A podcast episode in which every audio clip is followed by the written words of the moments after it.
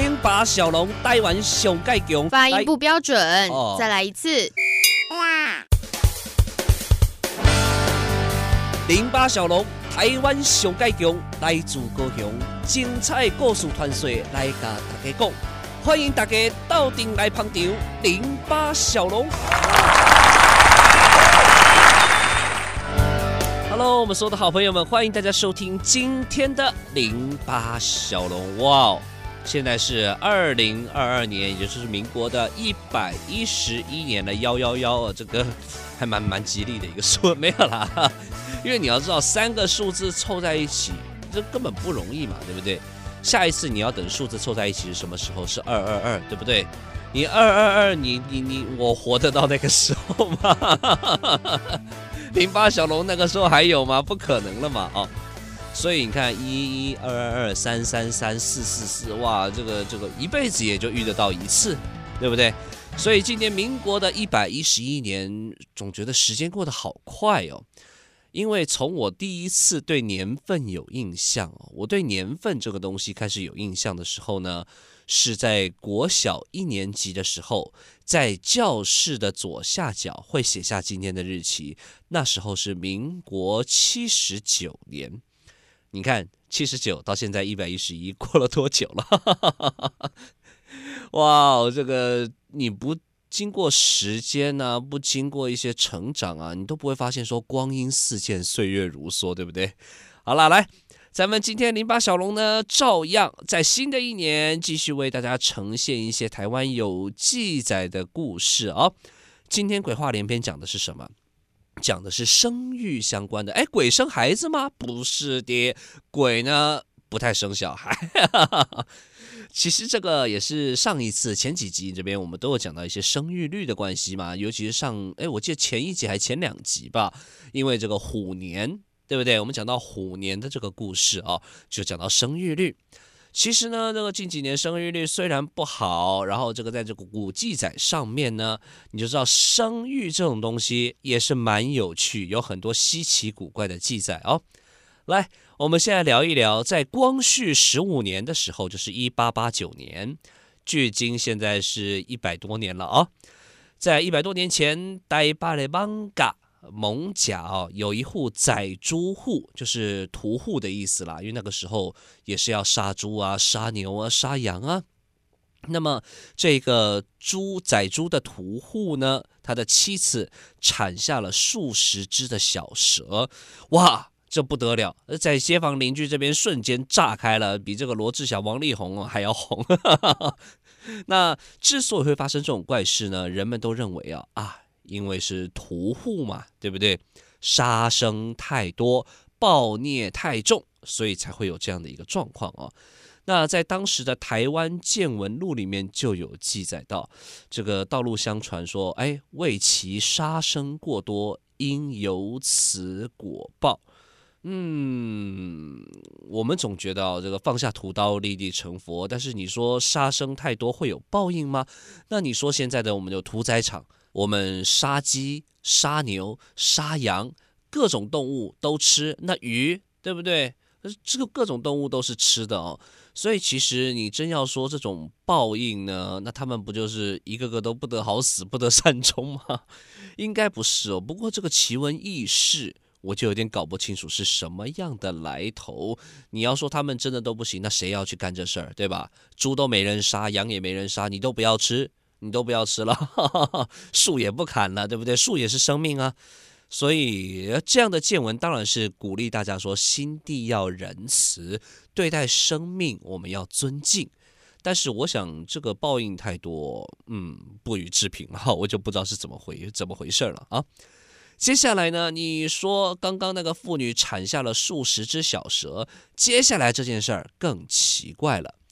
在清代的台湾文献当中，记录到男子怀孕生产的怪事，例如说曾有男子怀孕从肾脏的位置产下犹如小型的这个小型犬哦，或者是像小羊一样的怪物。以及在恒春的白沙庄哦，就是现今的屏东县恒春镇的德和里那附近，有一名渔夫呢，某年腹痛怀孕，生产出一枚怪异的白卵。呃，根据这样的一个记载哦，我是觉得，尤其是这个恒春的事情，它记录在恒春县志里面哦，我是觉得啦哦，你要说从肾脏的位置产下这个像小型犬一样的怪物，不知道是不是非常夸张的结石啊？没有了，这这这可能有点有点奇怪啊，可能是寄生虫吧，对不对？然后这个渔夫产下一枚卵，呃，我比较相信这个就是寄生虫啦，或是一些结石啦，吃了一些不干净的东西等等的。你要说真的吃了寄生虫产下一枚怪异的白卵，然后当时可能从呃不知名的原因啦，对不对？但是我觉得你以现在的科技跟现在的一个见闻来看哦，好像还好呢，人的肚子里面都可以产下一坨拉库的虫了，对不对？这寄生虫就是这样子来着哦。那所以也有记录到男人怀孕的问题，除了生蛇之外，男人也会怀孕。接下来这一个更扯烂了哦，台湾民间传说经常会有死人产子的故事，像是在民俗台湾的杂志中有一篇文章描述新竹某位产婆替鬼接生的故事。那类似的灵异传奇呢，台湾各地通通都有。呃，还有两个案例是这么说的。那是台湾地方传说集里面记载的哦，台南归仁庄传说的一个鬼王。据说在关庙呢，曾有一位姓胡的妇人嫁到严家，怀孕的时候不幸患病而死。那妇人的棺木运到墓地的时候呢，突然哦，天地起了异象，呃，狂风卷起飞沙走石哦。那家人呢，这个趁这个机会哦，赶快。把棺木安放在此处啊，因为路边的土地也突然的塌陷了啊，所以赶快啊挖都不用挖了，直接安葬吧。没想到妇人之子呢就在棺中出世了。那为了养活小孩呢，鬼母这鬼妈妈啦，就常常夜里到面店买食物给婴儿吃。那鬼妈妈又没有钱，表明呢自己是严家的人。